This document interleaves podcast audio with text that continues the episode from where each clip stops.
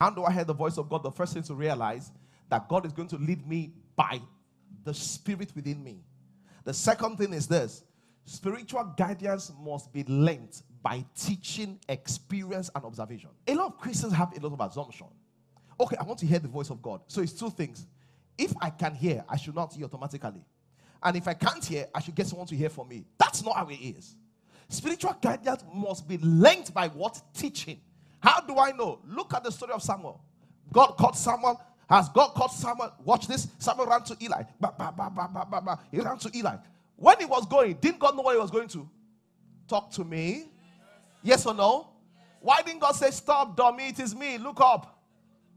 No, but God didn't say so. Eli said, I didn't call you. Some, it even occurred to Samuel to say, If Eli is not calling me and I'm hearing a voice, maybe it's the voice of God. It didn't occur to him. He ran back to sleep. He heard the voice again, Samuel. He ran again and went there. And Eli said, I didn't call you. By the third time, inner spiritual sense was coming alive.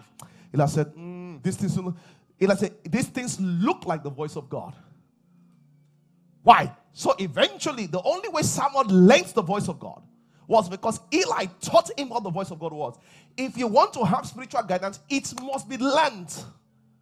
The reason why you don't hear the voice of God is this you've not taken time to learn it. How do you learn it? By hearing teachings, teachings, teachings on it.